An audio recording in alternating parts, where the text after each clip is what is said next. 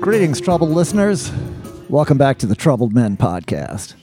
I'm Renee Coman, once again sitting in Snake and Jake's Christmas Club Lounge in the heart of the Clempire with my co host, the original troubled man for troubled times and future mayor of New Orleans, Mr. Manny Chevrolet. Welcome, Manny. Hey man, I didn't know we were at a at a, a, a, a, a s- hookah place shop. Have you outside the front of this joint? No, not not in a little bit. It's, Oh it's, uh, it's God! I smelled it. start, uh, they actually have a hookah out there. They- no, it's not hookah. It's, Oh, okay, uh, something. It's uh, Maui Wowie, Oh, okay, Hawaiian. All right. Mm. uh, you know, sense of me and something's going on out there. okay. Got a whole Oh. scene out there. Yeah, and I don't I don't know if they're even patrons of this joint. They Well, just I- like to hang out up there. Yeah, I don't know. Dave put out a couch, so I guess, you know he's just gonna get what he deserves, I guess. Yeah, yeah. I Th- I think they came in and uh, ordered some cocktails and Oh, some, yeah. some some strolling drinks. Yeah, maybe go hang out at the. Uh, well, that that that that couch has got to be uh, wet because it's been raining all day. I don't think they've even noticed that. As Oh, okay. it's not coming into long play. as their blunt's not wet, okay, there you go. you know. right on. So they're okay. What's been happening, man? Oh, what's been happening? Uh, well, uh, just kind of preparing to go out of town with the iguanas tomorrow. But uh, this past weekend, uh, went to the the big Red Rockers reunion that they had at Tipitina's. Red Uh, Rockers. right. So we had uh, Darren Hill, the bass player from the band, was our guest last week. That's the communist Chinese band, right? right, right, right, right. Yes. And the Red uh, Rockers. So uh, you know, I guess, I guess they're they're uh, they've left their uh, communist leanings behind. They're uh, t- uh, strictly uh, you know just just playing for fun and uh, and commerce these days. Had a full house over at Tipitina's, and it was great uh, seeing a lot of old faces I hadn't seen in a long time.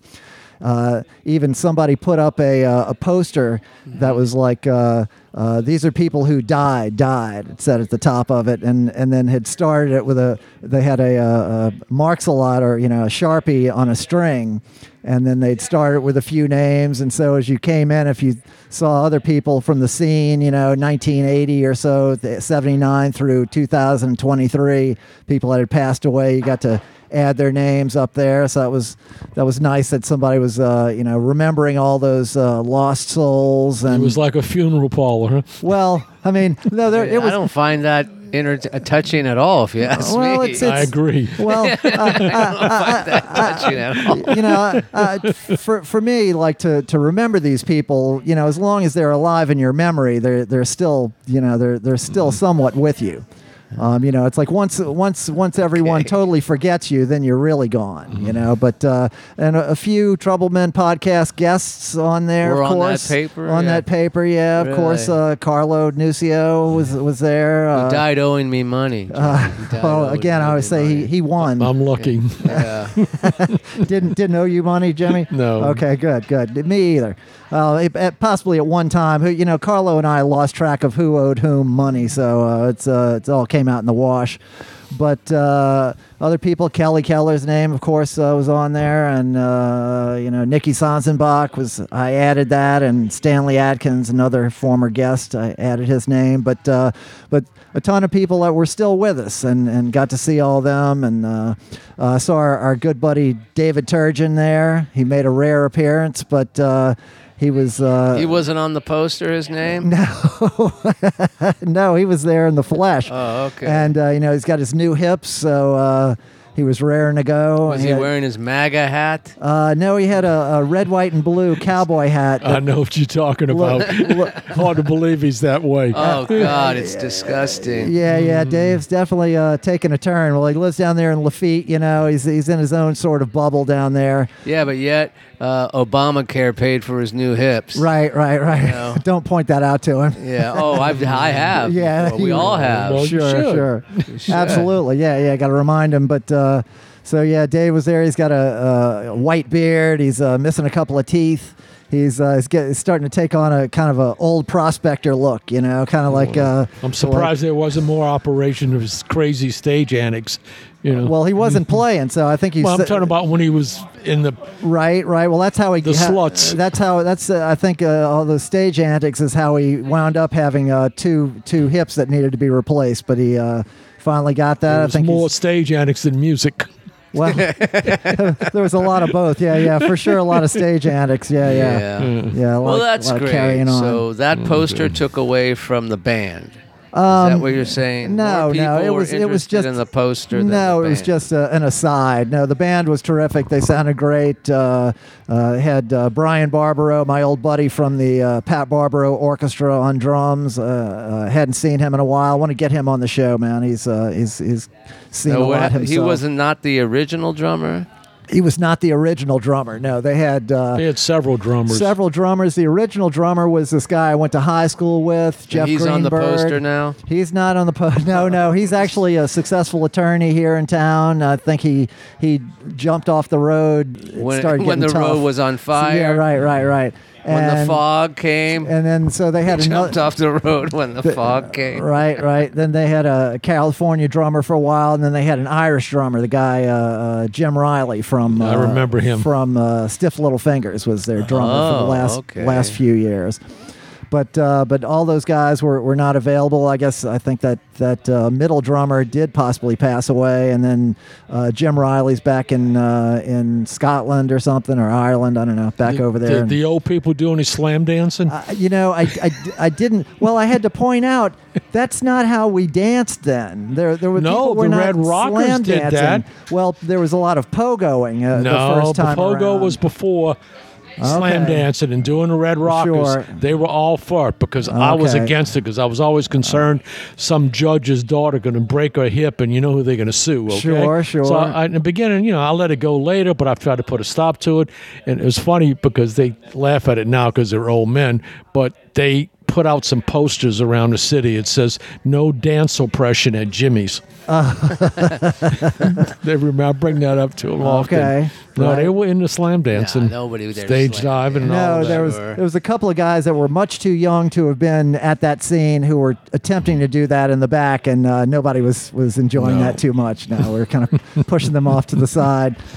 But uh, real, I have a story about slam dancing later. I'll tell oh you. well, you can tell it now. Well, the place was packed. We had some new wave punk show in the club. Probably had 600 people. And I was doing my job, watching the bar, watching the door. And some guy comes up to the bar and he says, I need an ambulance here right away. I said, What happened? He said, My friend dove off the stage and no one caught him. and so, think, think, I don't want no ambulance coming to Jimmy. So I gave him a bar towel, a clean one, by the way, too. Okay. I said, Wrap this around his head, get in your car. Oxton Hospital is five minutes away. He said, Thanks. so you I, go. I solved that problem. Quick thinking, yeah, yeah. That yeah. guy was Jeff Landry, our new governor. right. He needs to be slammed. Yeah. Speaking of Jeff Landry, uh, I, I, I saw that uh, Jeff Landry, yes, he's the governor elect. He's just elected uh, a, few, a few weeks ago, and he has he's assembled his New Orleans transition team. yes. You saw that? Well, I heard about it. I haven't. I didn't so see. so it's a, it's a whole bunch of guys. Now you look at who the New Orleans. Now I would, don't even know what that means. The New Orleans transition team. Uh, you know, he's the governor. He's you know, I mean, he's the governor of the state of Louisiana, but a New Orleans transition. So I look at who's in it. It's all of Latoya Cantrell's, our current mayor, all of her enemies. On this. It's some of the people that ran the recall against her. Um, uh, a, f- a few other business people that she's maybe g- gotten uh, crossways with. It's uh, like, oh Lord, here you go. Okay, Well, yeah, I well, also know he, he, he put out a, uh, a team to help stop the coastal erosion. Hmm. And it's uh, like 18 guys, and none of them are preservationists or ecologists or any of that. uh-huh, they're all oil They're guys. just all oil guys, all businessmen. What did you expect? Yeah, yeah, yeah. that- uh, It's that- going to be scary. This guy is scary. It's going to be real. We'll be like Florida and Texas. well, yeah, yeah. yeah, because you combine it. We already have the the uh, Republican Senate and and and legislature here in Louisiana. So then you got this lunatic uh, right wing nut job on in as governor. Who knows what kind of uh, what kind of shenanigans they're going to get up to? Yeah, it's uh, it'd be good to hit a number and leave this state.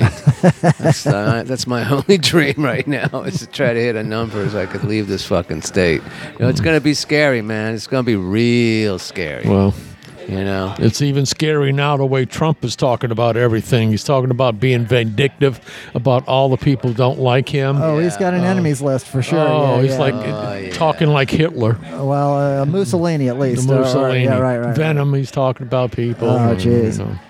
Yeah, no, that's that's that's. he was a that's- real disappointment though as president, don't you think? I thought he was a real disappointment. man. He had b- higher hopes. Yeah, I had a little I, higher. I, hope. I always said he made Nixon look like a saint. yeah. Oh yeah, yeah, absolutely. Well, N- Nixon was a was a statesman anyway. You know, He's the Had- most- had He was a se- Quaker. He had a, he was a Quaker. He had a sense of shame. At, at, you know, at the at Yeah. the end of the day, he did he w- he was trying to do stuff uh, at least uh, in secret, Yes. and and obviously And, Trump. and and he had so much shame that every night before he went to bed, he would walk on glass barefooted. huh? He Okay. did that. Like uh, wise blood.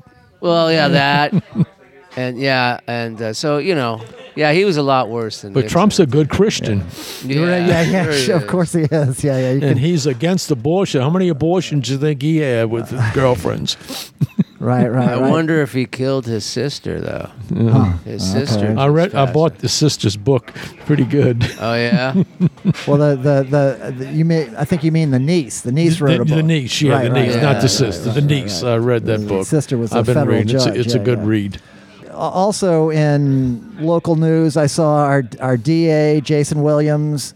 We've spoken about him before. He has a new ad campaign out. I don't know if you've seen this on on television. Uh-uh. It's where he comes on TV, and it's uh, it must be a pretty big ad buy that I guess the city of New Orleans or you know the the DA's office is paying for all this. He says. Uh, you don't need a gun to have fun. so it rhymes. It's kind of catchy, succinct. You don't need a gun to have fun. It's like because a lot. I guess Eh. a lot of people thought you do, did need a gun to have fun. Yep. Well, that's. Uh, So- I don't know who his marketing people are. So or uh, whatever. you know, I- for that's- anyone who was who was thinking that Jason Williams is going to disabuse you of that that uh, that notion. So you don't need a gun to have fun. But you could use a knife to Sure. have fun. Knives are always fun. Or fentanyl. Yeah, fentanyl, Fentanyl's fun. flaca. Flocka Meth. and a knife. And Yeah. yeah, yeah, yeah, yeah, yeah. Who knows? you Yeah, know? well, Come he's that guy. I hooked up man, that guy. You know, speaking of meth, I, I just saw this thing uh, today in Texas. The uh, some uh, sheriff deputy in Texas uh, pulled over this guy who was pulling a trailer, and the trailer's signal lights weren't working well, so he pulled him over. And the guy says, the driver says, "Oh, how, what did I do?" Officer He goes, "Oh, your signal light's not working." And then the, the, the sheriff got a little suspicious and he says, I want to look in your car. And the guy said, No problem. Go ahead, looking at my car. And the guy pulls out of the uh, his seat, he gets out of his seat, and he grabs his, he's got a, a drink, you know, like a Coca Cola with a lid on it. And he pulls out and the guy's like, Go ahead, look. And sheriff looks, looks, looks, and looks, back seat, trunk, everywhere. Doesn't find anything. Little did the sheriff know that the guy's drink, lid on it, with the lid on it, ha- was filled with methamphetamine. on. wow. Okay. and the guy played it off perfectly. All right. Yeah, go ahead. So he got away with it. no, I was going to say, how, how did they discover this? he made the mistake. I think he put the drink down or something, and I think he never sipped from it or anything. Uh-huh. That's the thing. Yeah. So the sheriff, after this guy was there and he was cooperating, thought he was getting away with it. Last second, the sheriff said, "Let me see your drink." Like he thought maybe he was drinking alcohol. Ah. Uh, right, right. That's what would have been my, my thought is oh, the cop was going to. And it was, you know, filled up to about this high with uh, meth. Wow. You know. Uh, you wouldn't think you could drink a whole cup of meth, but But that's actually a pretty good idea if you're thinking about it. You know, Well- no one's going to say, you know, if it's got a lid on it, if it's- it looks like a cup of coffee, like but- Starbucks or Uh, right, something right. like as that. long as they don't think it, like you said, it's alcohol or something. you know, Right, You wouldn't want yeah. to have it like in a in a daiquiri. Uh, No, cup, no. you know, I mean, to, like, to a, go like a daiquiri cup. Starbucks or even a McDonald's. Right, sure. That would be a good, you know, he Yeah. thought he got, he was that close. The guy so was close. that So close. close. We wouldn't have known the story though. We would have gotten away. It's, Well, the uh, other thing that gave it away for him that he, he had no teeth. Okay. So that was the other thing that gave it away, and he was like 28 years old. Yeah. Yeah. Yeah. So that was a big giveaway. Sure. Sure. Anyway, what else is happening with you, man? Uh, what else is happening? Well, you know, I had this thing in in in the Costco parking lot today, and I, you know, You're a this- Costco member. I um, am a Costco member. Really? Yeah. Yeah. Yeah. I've, I've never found Costco to be. There's no advantage to me for Costco. Well, uh, there used to be s- some things they carried that they sold them so cheap it was worth it just to to, Pay the membership. to pay the membership for that. And there's still things that I, I will buy in, in in bulk that don't go bad, and I can use them. You know, I have places to store them. You know, paper, paper products, that kind of thing. You know, paper plates or uh, you know bananas. I'll pick up when I'm there. I wouldn't go there for bananas, but anyway. Um, so th- this may seem petty, but it, this, this really chapped my hide, man.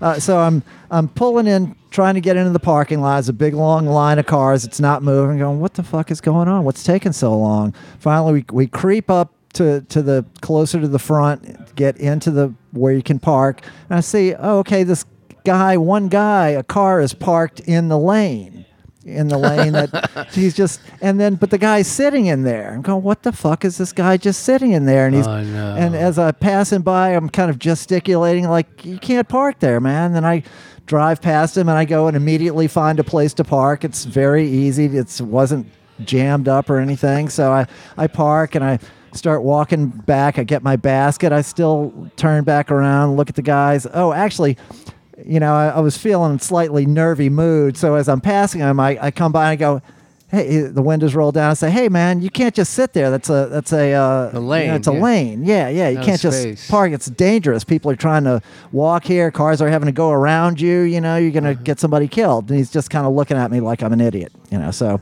uh, so I, I I go in, get have have my basket. I turn around, I see, oh, he was waiting that whole time to pull into this handicap space Oh. that someone w- was taking a long time to get out of. You know, some handicapped person's loading Yeah. their groceries. They finally get out. I thought, oh, okay, well maybe I was I was a little bit off base there. You know, because this guy needs the handicap space, and he does have a handicapped uh, uh, you know decal you can see hanging. I thought, well. Since I've spent this much time on this guy, let me see how handicapped he is. I'm gonna, I'm gonna wait for him to get out of his car. and see- Ah. so now you can imagine how this story turns out. So he gets out of the car, he grabs a basket, comes jauntily pushing the basket, walking towards me, walking as good as you or Yeah. I, walking better than than a lot of people I know. Uh, I was so incensed. You slashed his tires. How did you know?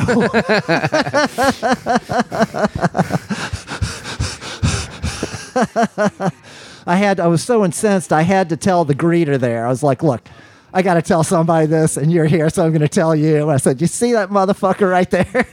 He's not handicapped. I said he uh, told him the whole story and he looked at me like Watch your language. I'm a Quaker. Okay. Uh, I'm only teasing. that's all right. We, we like the Quakers on the show, Really man. good. Yeah, yeah. I we're- curse a lot. Yeah, I'll tell you well- my I'll tell you my cursing story later. okay? Ninety percent of those people aren't handicapped. They Mm. just get a note from a doctor or something like that. Y- You know, well, uh, not not just was it a, a drag that he was taking up all this time and creating this this Yeah. this hazard here. You know uh, that a- at the end of the day, somebody who's actually handicapped might Needed- need that spot. Yeah. Uh, so you got somebody with a walker or something struggling from across the parking lot. So this Yeah. asshole can sit there and you know, and he gets out of the car and he's got like these these kind of light blue short shorts, like uh, like Wilt Chamberlain uh, era basketball shorts. Well, you know, back in the '90s, uh, This me and my fucking old guy. buddy uh, Dick Rude, uh huh. we would be at shopping, you know, at centers and, and parking lots, and if we saw a person with a handicap thing parking in one of our spaces, we'd beat the shit out of them. Okay. That's what we would do. uh, turnabout is fair play. Yeah. they Hey, say. listen, Yeah, you're yeah, yeah. handicapped. You got your own fucking space, Right. man. This is my space. Okay. You know, we would do that. I see uh, where you're coming from. Yeah, but it wa- it got a little out of control. Anyway, Yeah. Mm-hmm. uh, well, that you know that happens, man. You know, one day you might have one of those tags. Well, You know. I mean, I have had them because I've had like uh, you know my parents' vehicle, and my father has a l- tag legitimately, and but you know I don't go use them. I don't go park in a handicap spot, even if I have a tag. Because, you know, like I said, I can walk. I never get the thing with people where they wait for a space closer to the, the, the entrance. I- If you park at the farthest spot in the parking lot, you can Yeah. still walk there in a matter of seconds. It's Well, not like I a- always park as far as away as possible because I don't want anyone near my car. Okay. Well, the stupidest There you thing go. when people I go to the gym, they try to park as close as they can, but they're there for exercise. Right, right. Why don't they park a block away? There you go, Jimmy. There you go. There you go. Pe- people are do not think these things through, No. man. yeah, at all. well, you know, people are the worst. They are the worst. They're the worst. But anyway, I, I wanted to talk about. I don't know if you Okay. heard it, but Yeah, go uh, ahead. there's a, um, a a new Beatles song. Did Oh you yeah, hear yeah, about- yeah. I've yeah, heard that. we, yeah, have yeah. heard that. yeah. Now and then, right? Mm-hmm. now and then, and they basically they they got some re- cassette recordings of John Lennon singing on the piano and stuff Mm-hmm. like that, and the rest of the guys uh, they they wrote I guess they wrote the other instrumental parts for it, and then Right. they recorded it, and now they just released it. Mm-hmm. But did they record it like about twenty years ago or something? Like that? Um, they they started to work on it because they it was part of that that whole trove of uh, three or four songs that like Okay. uh, um, uh, you know those songs they released about 20 years ago. They Right. started to work on this one then, but the the piano was so loud uh, in comparison to the voice, it was all bled together Ah. that they couldn't make a So now usable with track out of technology, it. they've been With able- technology, they've been able to separate those two Ah. things and get the voice So, on a yeah. separate Mm-hmm. track. So I listened to it for the first time over the weekend, and I thought, "Wow, this sounds pretty good." And then about I'd say, ninety seconds into the song. All of a sudden, you hear Yoko Ono just screaming on it. It was like, what the hell is this about? Why would they put that in Uh, there? It must be an alternate uh, alternate take or something. I don't know. didn't- Maybe I listened to the B side. yeah, maybe so. I didn't hear I have that one. No idea, I'm but curious, it was just though. like you know, it's Okay. like it's John singing and they're playing the piano and Right. the group's happening Right. and the background vocals, and then all of a Yeah. sudden you hear her. Uh huh. Okay. So Didn't- not what you thought, because she was never in the Beatles. no, she was- she was not in the Beatles. But, everyone says she broke up the Beatles, and I don't buy that at right, all. Right, I don't now, buy that at now all. you going back to Yoko, wh- uh, uh, the, the the Peter Jackson documentary. You Yes. pointed out that uh, a good way to watch that documentary was just to watch her. just focus on Yoko. Yes. And also, if you notice, everyone said Yoko was always there and she was, you know, got in the way. But if you watch that documentary, Paul, uh, Linda McCartney's there all the time. They're And chatting it up like band girls, you know. Yeah, they're and- having a ball. So, you know, why did maybe Linda McCartney broke up the band? And Ringo's wife was there, that chick. And then George Harrison's girl. had some monks. George Yeah. Harrison had some monks there. Who, Yeah. You know, like, So, it's, you it's know- easy to point fingers, man. yeah, I I think 'cause she was foreigner or something like that. I yeah, don't yeah. know. Well, I don't know. People You are people are cruel. I had a chance to see the Beatles when I was on an aircraft carrier. We were overseas, and this is kind of when they first came out. And my uh, my tour of duty was like about twelve months in the Mediterranean Sea, and the Beatles were playing, I think, in Barcelona, and that was one of our ports. And I had Mm-hmm. a chance to see them, but back then, I mean, I loved the Beatles, but I wasn't a big Beatles fan. I thought they were like maybe two pop, and I always regret saying I could have seen the Beatles. Yeah. Yeah. you took a pass. But uh, but the Kinks, but the Kinks came on our ship and they performed for us. Oh, cool. Yeah.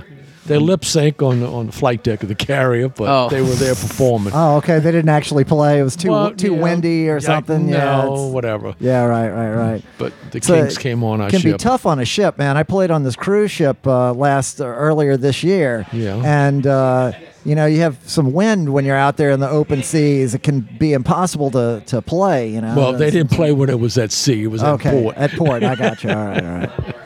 Well, uh, man, you have anything else, or should we? Can we yeah, get- I get just Oh, it- want to let everyone Okay. know that the uh, 98th hide and seek tournament was just uh, uh, finished over the weekend, Hmm. and once again, winning for like the nine, uh, 41st year in a row. Bigfoot, Okay. he has won for the 41st year He's, in a row. he's had a good run. yeah, and uh, no one can find him. Yeah. Mm-hmm. Yeah. He's a good s- hi- hider. good There's not hider. that very good seekers, but Bigfoot wins again. Okay. And also in the news, uh, apparently this was crazy. Uh, Amelia Earhart finally landed at LAX. She landed, so uh, that's crazy going. About uh, to do time. that. About yeah. time. About time. Yeah. Um, so anyway, yeah, go ahead, introduce our guest. Right on, right on. Well, uh, it's a terrific guest we have here. He's uh, he was the owner operator of Jimmy's Music Club on Willow Street, uh, which was like the ground zero for the New Orleans punk scene, as well as uh, uh, many roots acts that, that played there. Also, was the the previous to that owner of uh, Coeds and Quasimodos. Uh, grew up in the French Quarter, going to get into all that. He's also he's received uh, uh, the Offbeat Lifetime Achievement Award. He's a Louisiana Music Hall of Fame inductee, Oh. and uh, he's also, uh, as he said, a, uh, a veteran of, of the U.S. Navy. He served aboard the USS Saratoga. Without further ado, the great Mr. Jimmy Anselmo. Welcome, Jimmy. Thank you. Thank you for having me. It's okay, a so you, pleasure. right off the bat, you want to correct me now. Oh, Please well, correct me. exactly. Because when I first opened Jimmy's, you know, I wanted to have all kinds of music. Mm-hmm. Originally, it was going to kind of be like, you know, rhythm and blues. My first night I opened with Little Queenie and the Percolators. Right. Second night was uh, uh, the Neville Brothers. And what Okay. year was this? This was in '78. I opened in April 8th, 1978. Oh, okay. And- Now, if you notice, I didn't say that that's all you did. I just said that Oh, Okay, it was well, I- ground I, I- zero. I, said that because it was difficult sometimes to get other bands, you know, who weren't punk bands to play my club because my club was a venue. I remember Marsha Ball's management. Uh, at, they were playing the Maple Leaf. And I wanted her over at Jimmy's, and her manager was saying, "Well, you don't want to play there. It's a punk club." Oh, okay. And I said to her, I said, well, when the Neville brothers play here, the punks are not here. Right. And when the punks are there, the Neville's crowd's not there. right, right. Well, because you had like Ernie Cato played Oh, I there. had you all- all the New Orleans acts. Every, yeah, Right, every, everybody. right. I, the, the first time I saw the Radiators, it was it was there at Jimmy's. Exactly. Um, yeah. So I, I, I changed that m- uh, mindset. right, you covered the waterfront. You were running a- a- Absolutely. a, music. I club. wanted everything there at Jimmy's. you wanted you wanted bands that were going to be good that would fill E, up the room. Exactly. Sure. Exactly. Hmm. Well, as any club owner does. Um, well, so Jimmy, let's let's go back. Let's get a little bit of your uh, your your New Orleans background. Uh, you know, uh, uh, so y- you did. Uh, you're born in New Orleans, I assume. Correct. And uh, Anselmo, you guys must be Sicilian, huh? Correct. In fact, your dad was a was a legendary uh, prize fighter, right? Correct. and and uh, after his career, so he went by he he was uh, Jimmy Anselmo Senior, but he went by Jimmy King. The reason why, because Mm-hmm. there was a lot of prejudice against Sicilian Italians in New Orleans.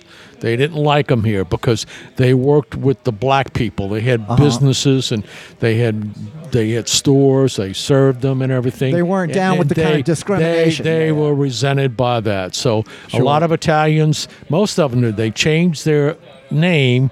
Best of my dad is a, bo- is a boxer, so he can get work around Right. the country Right. changed it to King, Jimmy King. And a lot of boxers from New Orleans, the bantamweight champion of the world from New Orleans, his name was Pete Herman. His real last name was Galata. Oh, oh, really? Oh. Okay, Yeah, okay. Galata. That was okay. his boxing name. Uh, All right. You heard of Diamond Jim Moran? Yeah, yeah. Uh-huh. He, he was a boxer, okay? And his real last name was uh, Bricata. okay. So that's how it was then. So my dad was a boxer. He boxed all over Europe, the country. Great. Jesus. dog is getting in on the act. Okay. Oh, Juan must be here, huh? Is that Juan's filthy animal? Okay. Um, and he boxed for about 10 years. He boxed in Europe, he boxed in South America. And after his boxing career, he uh, was good friends with Louis Prima and Leon Prima. Okay. Leon Prima had a club on Bourbon Street called Prima's 500 Club Mm-hmm. back in the 30s, and my dad worked for him as a bouncer. And then he opened his first nightclub up not too far away on Bienville Street, and he named it the Little Blue Room. Now, just the way you say Prima, that's the way my father would say their name. Am, Like, I, mo- am I pronouncing it wrong? no, most people would say Louis Prima, but, but Prima, Prima. That's the way. Prima. That's the way my father would say That's it. New Orleans. right, right, right. right. so, so you, uh, after working as a bo- as a bouncer, your dad. Uh, My dad opened, his a own club, called the Little Blue, Mo- Blue Room. It was across the street Mm-hmm. from Arnold's Restaurant, and it was like a, a live music club too. Okay, and he had black entertainers, but they couldn't, they didn't socialize with the white people. And that's how it was on Bourbon Street. And uh, he he opened it up in 1936, and he was there oh, up till about 19, I think, uh, about 1947. Okay. Then he opened up a place called the Mardi Gras Lounge on Bourbon. It was called Jimmy King's Mardi Gras Lounge, 333 Bourbon Street. And he had live music there. He had some pretty famous people played there. Uh, Papa Celestine, Oh, okay. yeah, he played there, and he was there for, for, for a long time. And then uh, And you were a little kid when, when he had when he had the Mardi Gras. Yeah, I was born in 1944, so I, re- I don't remember the little blue room, but I do remember the Mardi Gras lounge. As a little boy, things I can remember. I'd get up on the bandstand during the daytime when they weren't open. There's your friend. and uh, I'd play with the drum kit. I thought it was a toy. Uh huh. And my dad It is a says- toy. And my dad said, "The musician's gonna come in here. He's gonna kick your little ass, boy." You Yeah. know? Okay, daddy. You know. So I had fun doing that. Now, did y'all live in the French Quarter at this time? Well, my parents divorced when I was about five years old. Oh, okay. But I would spend the weekends with my dad. He had apartments. He had an apartment above the Mardi Gras Lounge and his other businesses. He always had. He, he always had apartments close by. Fucking you know, animals, man. he uh, he, he always wanted Stiff to arm be that dog. Sorry, he- Jimmy. Go That's ahead. okay. He always wanted to be close to his business, and, and I learned from that because when I was at Jimmy's and my other clubs, I was always five minutes away. because you got to be Oh, on of course. top of it because Oh, uh, it's abs- uh, uh, it's ab- a cash business. ab- People ab- will steal from you. Absolutely. so And- I and, was you know, always things go close by. wrong. Uh, Exactly.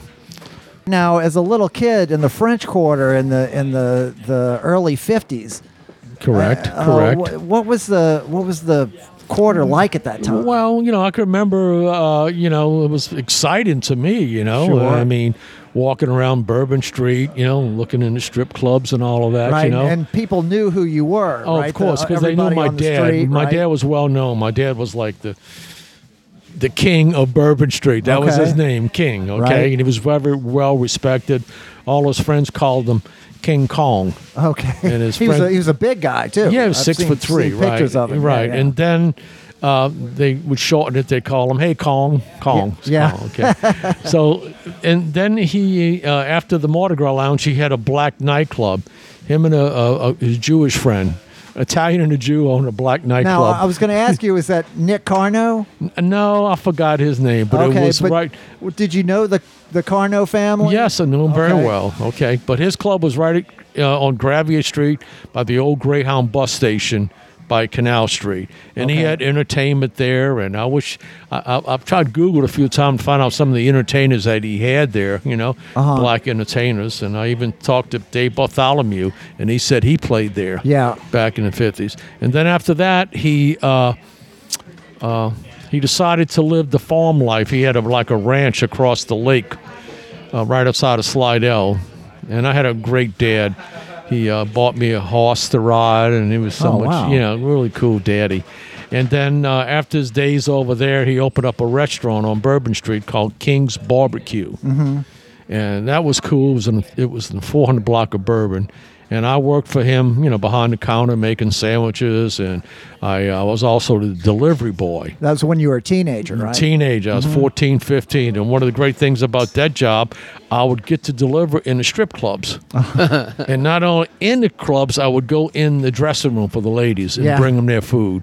and they didn't care what, what, what you Oh, saw. No, no, I was saying my eyes wide open, and that I'd go to school and boast about it in Sure. school, and all my friends would say, "Jimmy, get me a job at your dad's place." I said, "No, that's for the owner." You know what I mean? So that was pretty colorful aspect of my yeah, life. man, you must know? must have uh, y- y- you had some status. Uh, Absolutely, and And where was your mother this whole time? Well, my mother met. My mother was from Paducah, Kentucky, Kentucky, Hmm. and my mom came here with a couple girlfriends doing right before World War II, maybe Strippers? 1940. You know, no, she wasn't a stripper. Oh, okay. And uh, they uh, story about her was they got to New Orleans, a couple of our girlfriends, and my dad always hired a lot of. Uh, waitresses because he always said that if you have a lot of women in your club you'll have a lot of men yeah, your dad was Okay. smart. Yeah. so uh, they went in a cab one day, and I remember this story well. I used to hear about it, and uh, they will the cab driver said are y'all looking for work you know my mom was very pretty and her girlfriend so and they said well the little blue room is looking for waitresses so they went to the little blue room got a job as a waitress there and the rest is history Okay. nice. so uh, and that's where um, you know my mom was from paducah kentucky you know Right, and- but she remained here after the yeah, she divorce remained and here. You know, she got the house. You know, that daddy left it. You know, the house, and she uh, lived in New Orleans most of her life. You know, and I, I, I kind of tried to. Did she ever remarry? No, never did. She didn't. No. Wow. So she spent a little spent a little bit of time with my daddy on the weekends, and I'd live with my mom. And during the weekends, I'd spend at my Mm. dad's apartment. Now, where'd you go to to elementary school? I went to that little. Well, I went to a Catholic school called Saint Augustine Okay. in Tremay. All right. And luckily, my mother pulled me out because the nuns were beating the fuck out of me. Was that because there's that Saint Saint Augustine Church there? Is that where? yes, yes, that's, yes. That's where the And school then- was. Okay. Yes, and I went there to the third grade, and they kept me behind maybe two years. Oh, okay, Jesus. because I, you know, and then I went to the public school, McDonald 15 in the French Quarter. Okay. Okay, and I went from a failing student to an AB student Uh-huh. because I could relate to the teacher. You know what I Yeah. mean? And then after that, I went to Colton Junior High. Oh, that's where my father went to junior high school. okay, and then I w- graduated from Nichols High School. Okay. Okay. And then, but the, you you get into the the Navy Reserve when you're in, Uh, yeah, I, when I was in high school, as a junior in high school, I joined the Navy Reserve, and my commitment was uh, two years active duty after graduation and uh, four years reserve. Now, was this during the Vietnam era that you Yes, wound up it- serving? I'm a Vietnam veteran. oh, okay.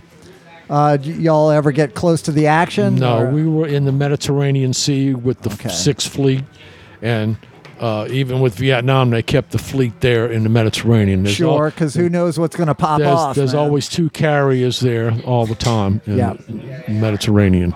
So that was pretty colorful. I worked on the flight deck, moving planes around, and got to see Europe. We were over there for almost a year. saw the Kinks, could have you seen know. the Beatles. Yeah, yeah. I got to see Barcelona, Valencia, Spain, Cannes, France, uh, Naples, Italy, Genoa, Italy. Went to Rome for three days. Nice. Athens, Greece. Ever get to go to Sicily?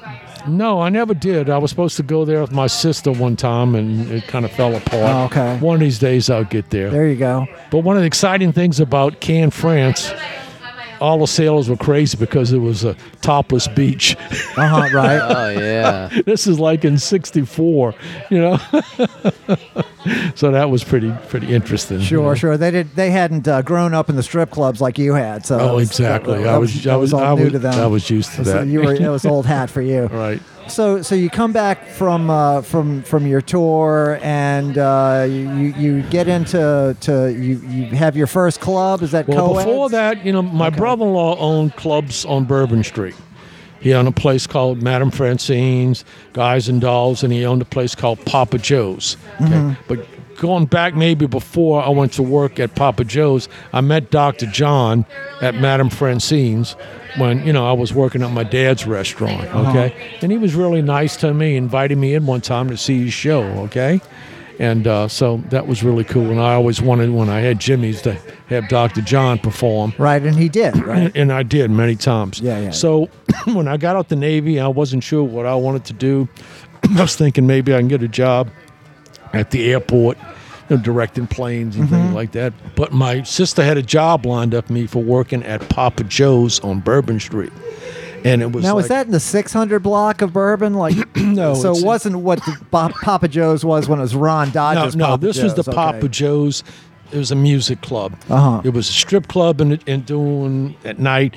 And after the strippers were off, they had a jam session there, would start at two thirty in the morning. Mm-hmm. Okay. And the jam session band was consisted of Freddie Fender, Skip Easterlin, Little Joe Lambert, Right. uh, Freddie Fender. I said there, and uh, who else? Joey Long, this guitar player from Houston. Now I I, I saw that uh, today and Little Joe Lambert. So when I was a kid, I was playing. I was- must have been 14 years old. I was playing in this wedding band and. Little Joe Lambert got called in as a sub drummer one time. This was when, after Freddie Fender had had uh, his a few, his hits, so Lil Joe was playing with him, but he was off the road and he came in and, and played. And we, we played this gig together. Like I said, he was a, Right. a grown man, professional, been playing for years.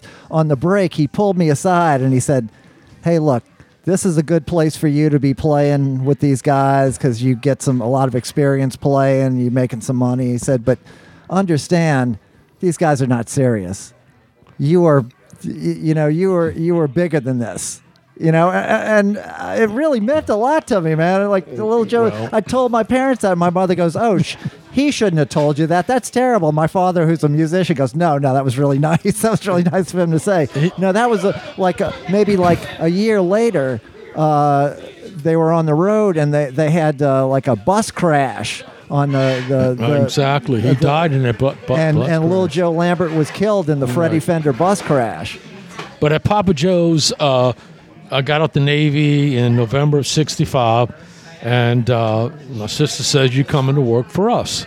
So I, I didn't. they had a bartender who broke me in. His name was Frank Franguzza, nice. and he kind of Irish showed, guy. showed me the ropes about being a bartender.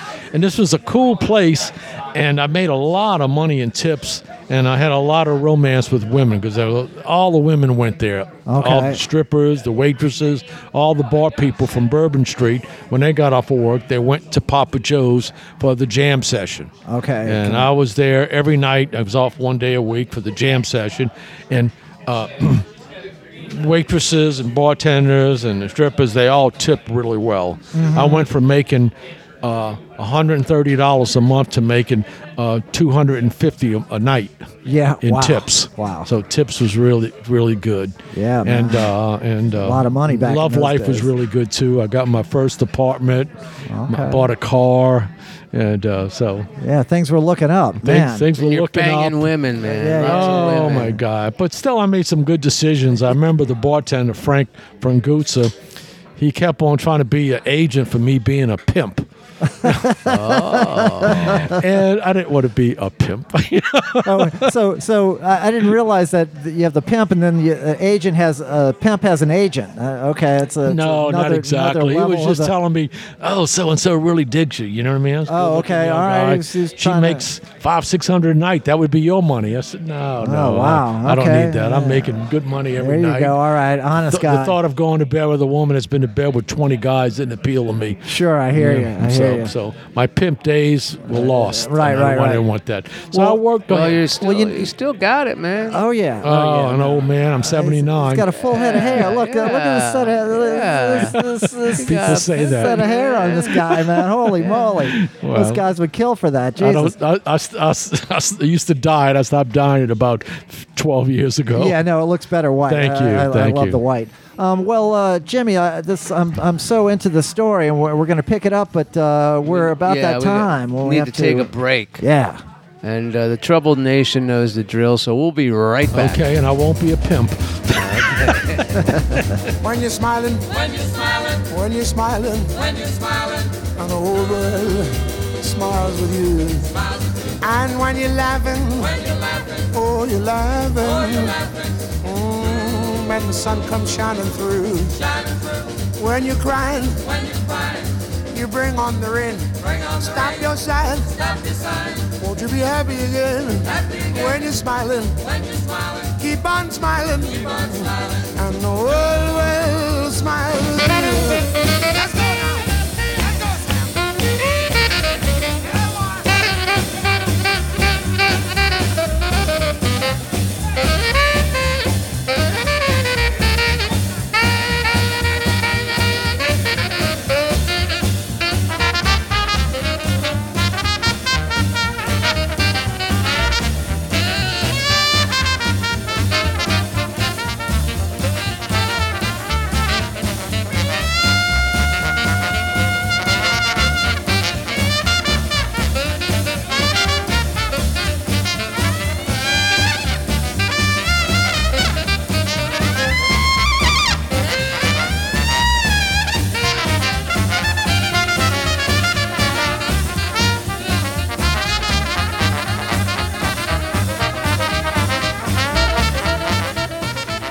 And we're back.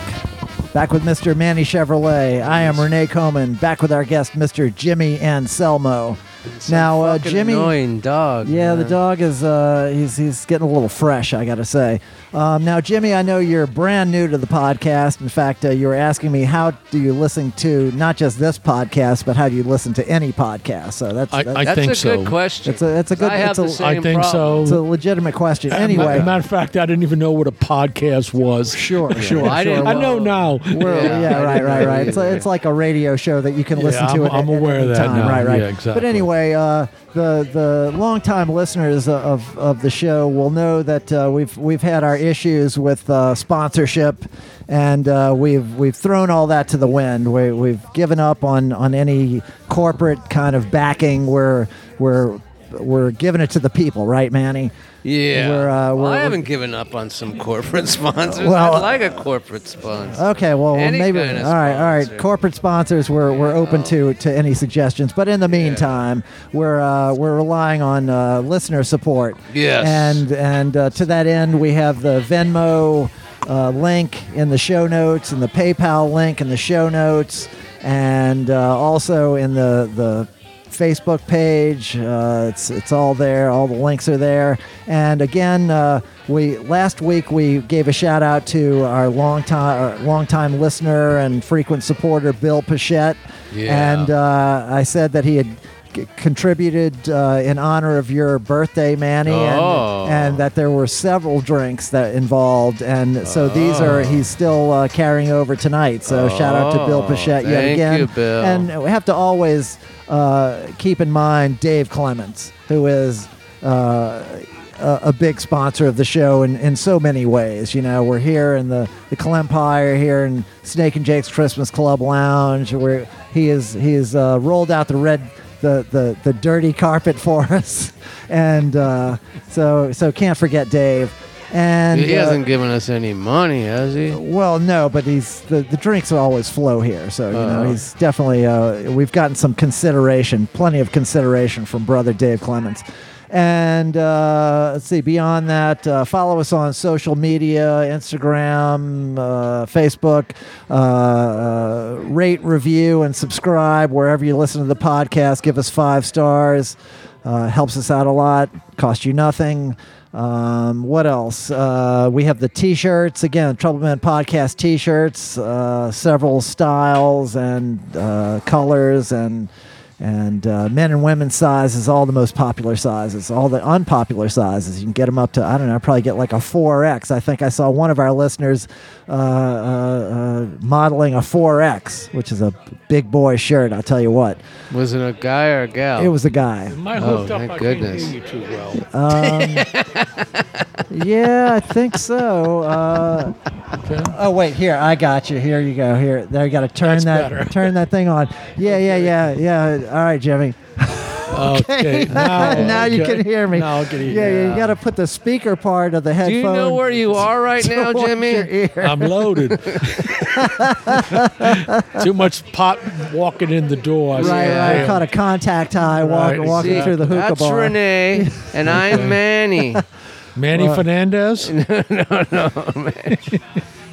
Patinkin. There you go. I thought you Oh. Manny, looked Manny familiar. Patuca. Yeah, yeah. Patuka Luka Patuca Luca. Yeah. Okay, so um, uh, uh, I think we we may have uh, dispensed with all that. Look out for uh, the iguanas out on the road, or uh, you know, uh, out on the street. But uh, okay, enough of that. Back to our guest, Mr. Jimmy Anselmo. Now, so Jimmy, you were you're telling us how you're you're there working at Papa Joe's, but uh, you you you must have a, a yearning to be your own boss. So Well, what- I was tell, mo- tell us about getting uh, your first, because we need to keep Okay, moving I'll on tell you here. about we that, want to get to but- Jimmy. So but uh, working at Papa Joe's, I was my own boss. Matter Okay. of fact, I was like the manager of the jam session. Okay, Okay.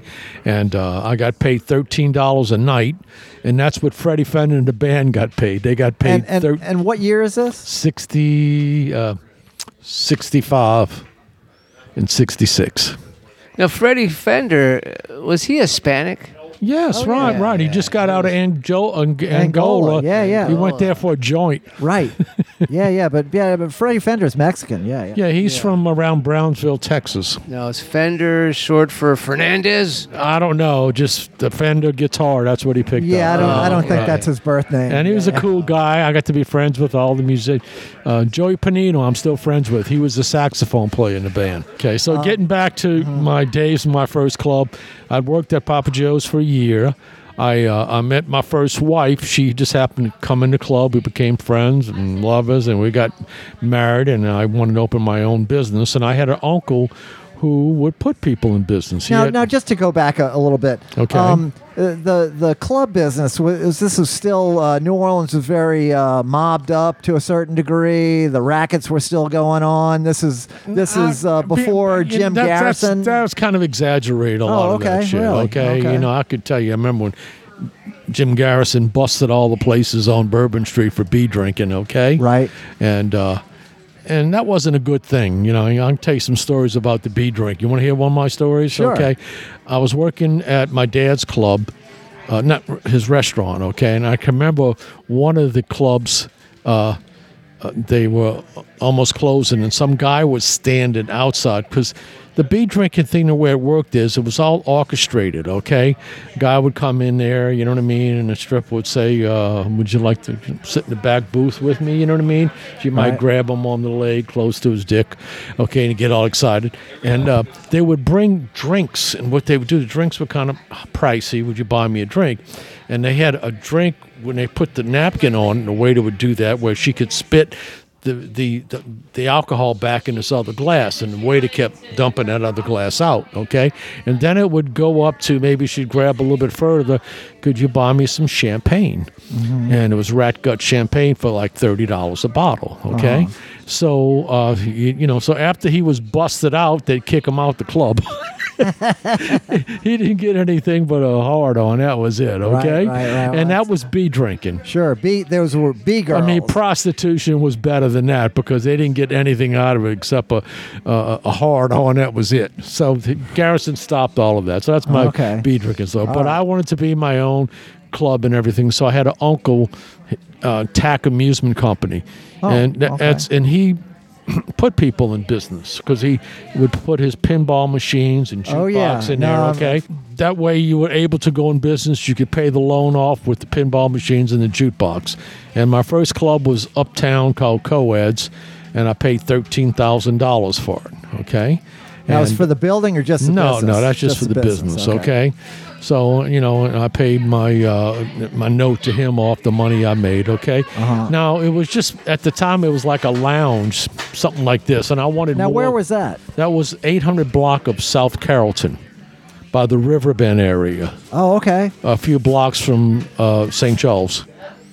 okay, yeah, Okay, yeah. So that was my first club. Was 800 South Carrollton, and uh, I uh, I remember talking to some college students about bringing their fraternity there. You know what I mean? Mm-hmm. And uh, I told them that I would hire the president. You know, he'd bring his fraternity.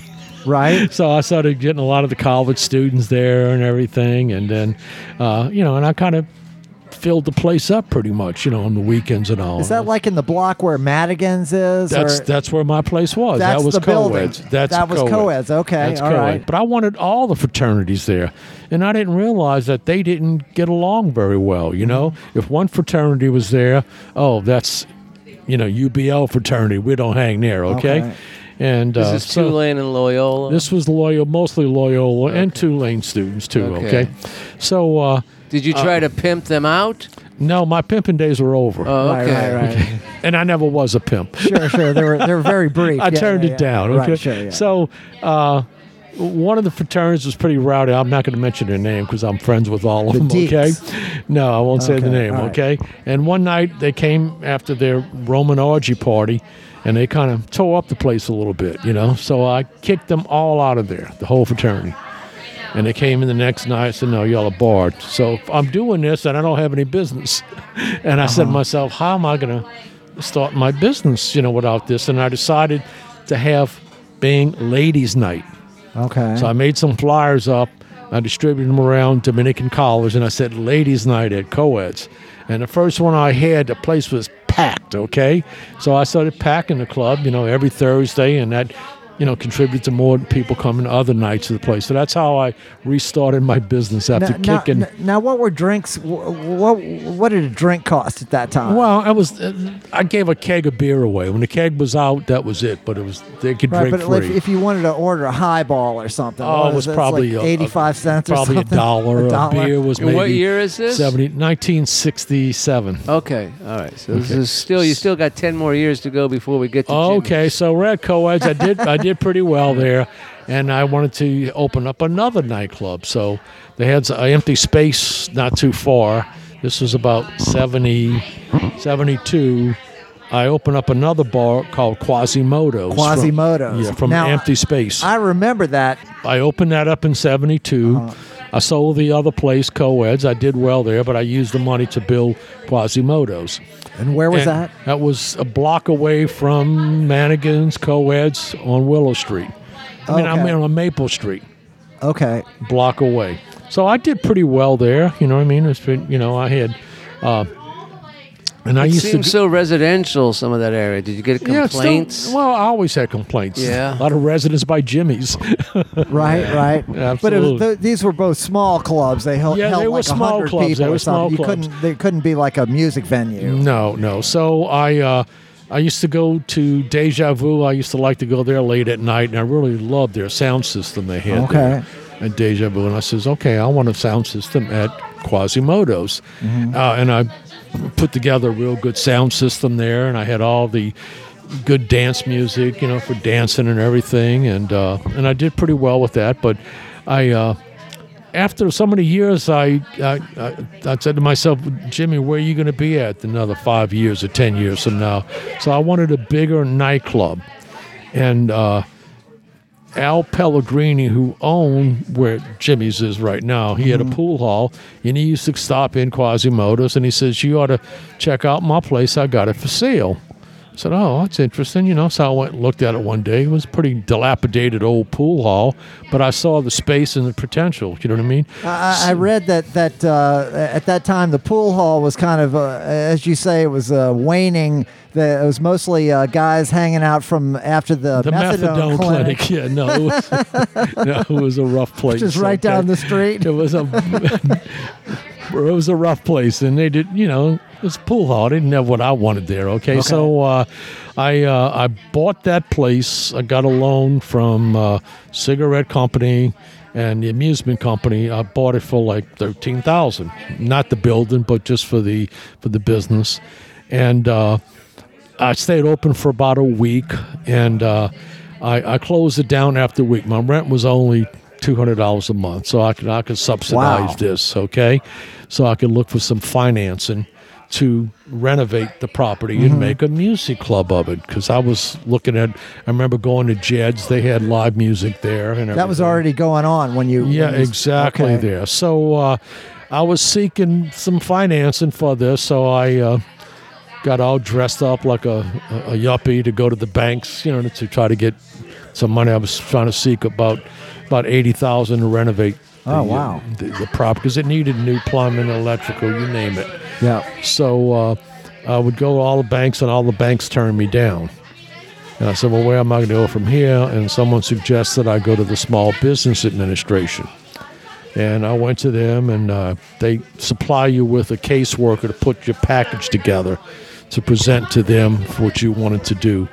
And uh, I worked with him for, you know, a while to put together a package. And so we submitted the offer for it was like eighty thousand dollars, and I was turned down. And my caseworker says, "Well, listen, we could resubmit it at a lower price. Could you do this renovation for sixty-five thousand? I said, "Yeah, of course," and uh, which was cool too because I was going to have a grill in the club. And I don't need a grill. That wasn't necessary, you know? Yeah. Not at all. People there, uh, there to see the music. You know, they didn't Yeah. come there for any food, but it was a good thing because I saved a lot of money doing that. So I got the money from the SBA, and they just don't give it to you one lump sum. they they you, you have to hire contractors with that, Right, who they are string you bonded, out. who are bonded. They give them half the money when the work's complete. Sure, they sure. give them the other half. So I it took about a year of renovation to build a new plumbing. Uh, fixed everything up in the club, you know, new electrical, put the stage in. It wasn't Right. where the stage was. It was it was on the right side of the club. Okay. Later on, I opened up the place bigger than that. A couple years later. Okay. So- let's jump ahead a little bit. So Okay. so you you get all that done and you open the club and you Okay. have uh, Little Queenie and the Percolators, Okay. uh, first band, Neville Brothers, second band. I, I read somewhere you had uh, like a jazz group the third weekend and nobody Yeah, came. well, and you thought, exactly. well, You know, when uh, I- maybe I maybe I'll wait to have a bunch of jazz. no, I'm jazz telling you that guys. story. Okay, so when I was in the process of renovating the maid, I was uh, Tipitina's opened up a year before I did. I was going all around the city checking out music clubs to see which band was drawing people. You know, and I saw Little Queenie was doing well. You know, the Nevilles were doing well, and I was getting advice from a lot of people. I remember some Loyola professors came in here, the music professors, and they uh, talked to me about doing some jazz acts at club. You know, and then in high I school booked together. Sonny Stitt, the famous saxophone Sure. player. Okay. Sonny Stitt. Yeah. Yeah. Okay. Fantastic. But um, So- but nobody shows up. Nope. So I booked Sonny Stitt, you know, and I paid him with the money I made from the first weekend, Uh-huh. and it, it bombed, and okay, and I was back down to almost zero again. So I said, Jimmy, you're not going to do any of that anymore. You know, jazz Uh-huh. doesn't sell. So I started having, you know, a, a lot of the uh, the new wave bands. Yeah, you opened in 78 so that's that's right when like the normals are starting to happen here in new orleans Oh, So the- they, they wanted to play the club, and they, they were willing to do it for the door. Right. Okay, and that worked out really. Oh, I got of course talk about the cold. know, So Bob I first saw Menendez. them at Jed's, okay, and I said I want that band at Jimmy's, okay, and uh, so they played my club, were very successful. You know what I mean? Right. And uh, they uh, they played there uh, pretty often, and then later on I enlarged the club, made it even bigger than what it was, Mm-hmm. where the stage eventually became in the background of the club. Before uh, it was on the right hand side, and I took a whole wall out and made the club large. I, I had that space, and also the Sheiks. I did a lot of it.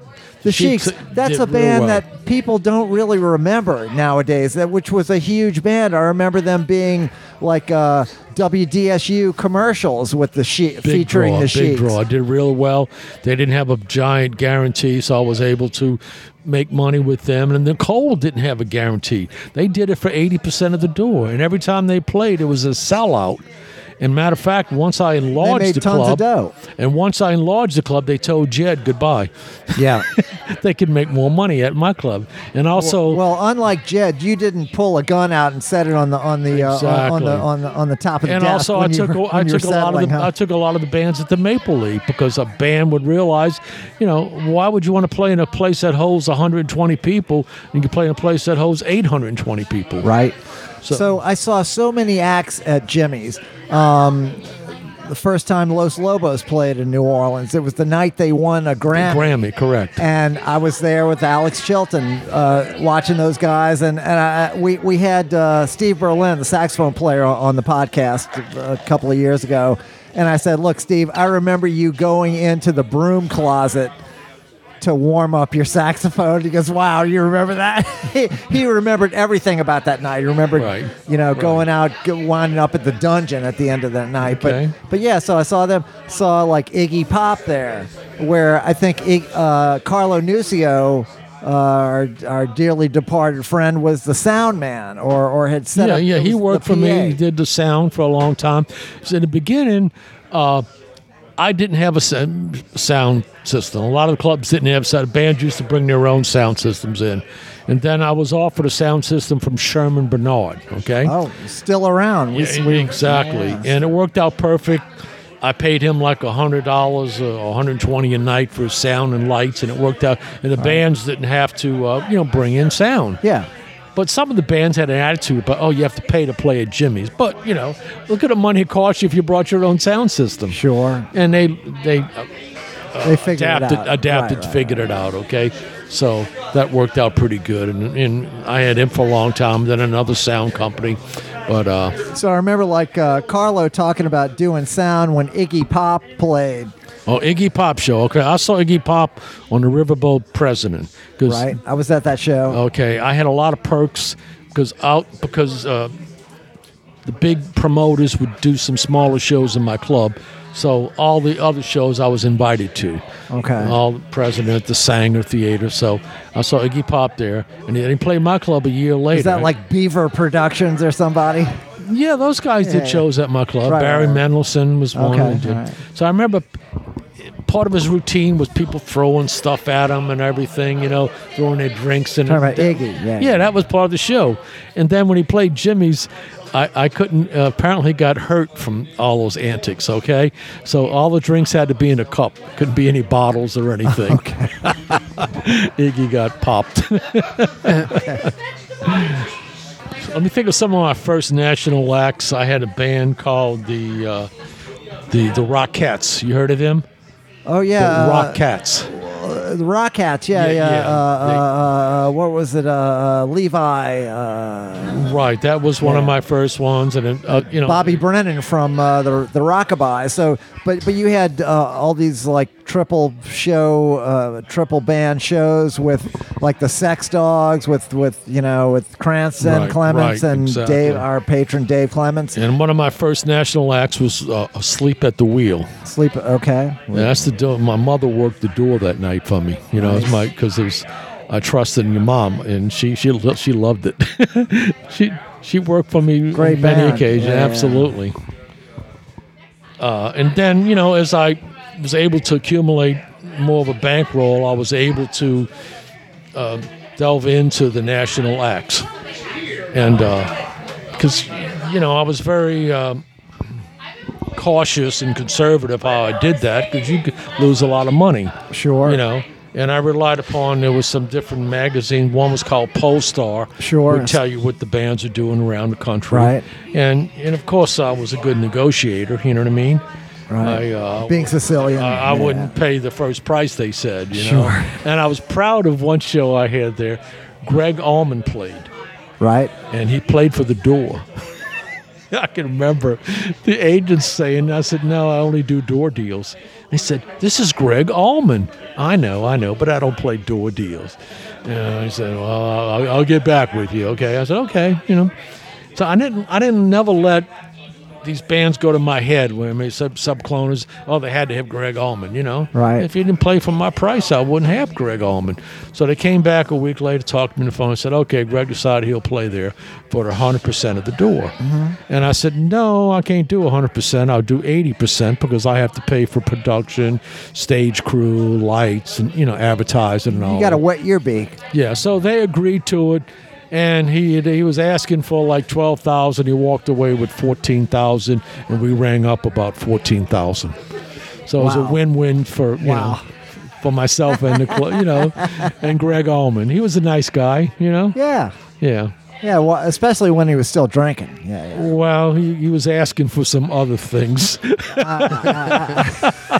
I imagine he probably found them too. yeah, yeah, but he was cool. I enjoyed that. Yeah, who- who doesn't love Greg? And that Allman? was one of the beautiful things about my life and my business was my relationship with, with different bands and you know all of that. And, and and one story I have to relate to is about how I became friends with Levon Helm. oh nice. Yeah, we love Levon. Go And on. uh, he played in my club.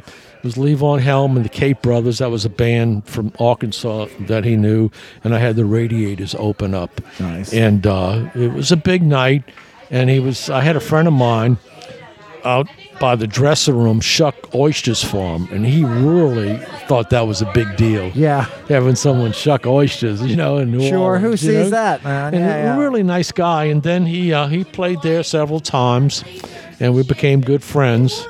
And matter of fact, he, him and his wife came to my wedding. I got married in '97, and him and his wife came to my me- wedding. We had our reception at Jimmy's. But prior to that, one of my stories about Levon, he was. Uh, out in California, Los Angeles, and John Candy had a, a radio show called the John Candy Hour. You remember that? Uh, not really. Okay, the John Candy Hour. Okay, the actor. You sure. you Yeah, know, no, John okay. Candy. Yeah. John. So uh, Levon was on a show, And John Candy was coming to New Orleans for an award show called the Marconi Awards. It was Best in Radio, Oh. and he was up for Best in Radio for his show. I think we're up for one of those this year, Yeah. man. Okay. Well, this isn't radio, is Yeah, it? well, no, Called just, the- just I the, don't know. the Marconi Awards. Go so on. as Levon's talking to him, and Levon tells John, he said, "Man, if you're going to New Orleans, you have to look up Jimmy Anselmo."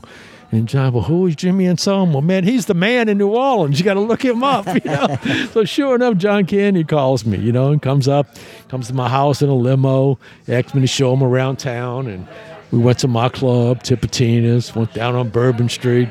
I can remember when he wanted to go to a strip club, and uh, he signed his autograph on this stripper's titties. and he had a, uh, I was in marriage, my girlfriend at the time, he had a limo pick us up. We went to the award show, sat at his table. Just a wonderful experience. All for just showing someone a good time, like Levon Helm. There you go. nice guy. I really, you know, liked Man, oh, Levon. man. Oh, Absolutely. man. Now, What did a- you have any acts over the years at your club that you just thought these guys are assholes? Oh, many, many, many, many. Name a couple big ones. well, I don't want to name the band, whatever. You know what I mean? Well, one particular band, I won't say what their name was, okay? Well, that's what Manny wants names. Yeah, I- I- Okay. And, uh, and, you know, I would be explicit to tell them, you know, some of the local bands wanted to play Jimmy's, okay? You know, I would really get into you have to have a following to play it wasn't the Jimmy's. iguanas though, right? No, it wasn't doing. You have to have, you know, a following. You have to have so many people, and you have to pay the sound. It's one hundred twenty dollars for the sound. Okay, and the band, oh, we got a good following. You know, of course they would all Did it all lie, lie. to you, you know. So I came in, I had a routine where I'd go home, set the registers up, go home, come back about 10. I was about if the club was going to be crowded or not. I came back, they had about six, seven people there. And uh, so, you know, they didn't draw anybody. And, Six uh, or seven people in the yeah. club. so at the end of the night, you know, I tell them, you know, and you got to have, you know, where's my $120? They said, no, we're not paying you that because uh, we don't believe in paying to play. So I took their drum kit and I threw it out in the street. so they were They had it assholes. coming. So I threw their Yeah. drum kit out in the street and I said, "Fuck you." Those are my asshole people, okay? And there were a Well, I don't know few. who they are. There were a few, people. okay? Oh, but, yeah. we, we, you, you, you can guess. You can guess. Right. Take some but guess. most of them were good experiences. So Nice. but I had a lease on the property. I was able to buy the building and- and the house next door where Oh, the okay. dressing room was Right. in 1990, 1998. Okay. So I bought the property and then I sold the business and I had been leasing it out ever since for the last 20 years. And then just in the last two years, I sold the building. As okay. you reach a certain age, it's time to cash in the chips. You know what I mean? And But- you had so many chips to cash in, so you're Absolutely. you're uh, So- you, you've you've you've uh, you've Um, managed yourself very Right, well. So I was a landlord for a long time, and good times and bad times. So I don't have to worry about any of that anymore. Just have to worry about living. Nice. So now I see you. You do a lot of dumpster art. Uh, you, you it's that's found art. You take. You have. Uh, I guess that's photographs that you're taking. of Yeah, this I, uh, I, stuff. I was influenced by a friend of mine who played in my club. Uh, he was a New Orleans Saint football player too. His name was Brad Edelman. oh yeah. Yeah, I went to his exhibit, okay, and I really loved it. You know, we had a discussion about it, and all of his exhibit was abstract photos taken from dumpsters. And I said, I can do that, and I do that. I carry my camera with me all around the city, find dumpsters. The more fucked up they are, the better the photograph. Okay, so. I put my photograph on Facebook every day and say good morning dumpster. So you're still working in punk rock, man. I I'm love still it. I working in love it. punk rock. Uh, I was trying to talk to Ivan Nebel. I said, You ought to use some of my artwork for your album cover, Dumpster Funk. There you go. Uh, Yeah. f- former uh, guest on our show. Yeah, okay. Thank you so much, Jimmy. And my pleasure, and, and- I enjoyed it immensely. Nice. And as always in the Troubled Men podcast, we like to say trouble never ends. But Jimmy, the struggle continues. Good night. Good night. Oh, Good night. Alabama, I'm almost ready. Don't you know that the work is destined?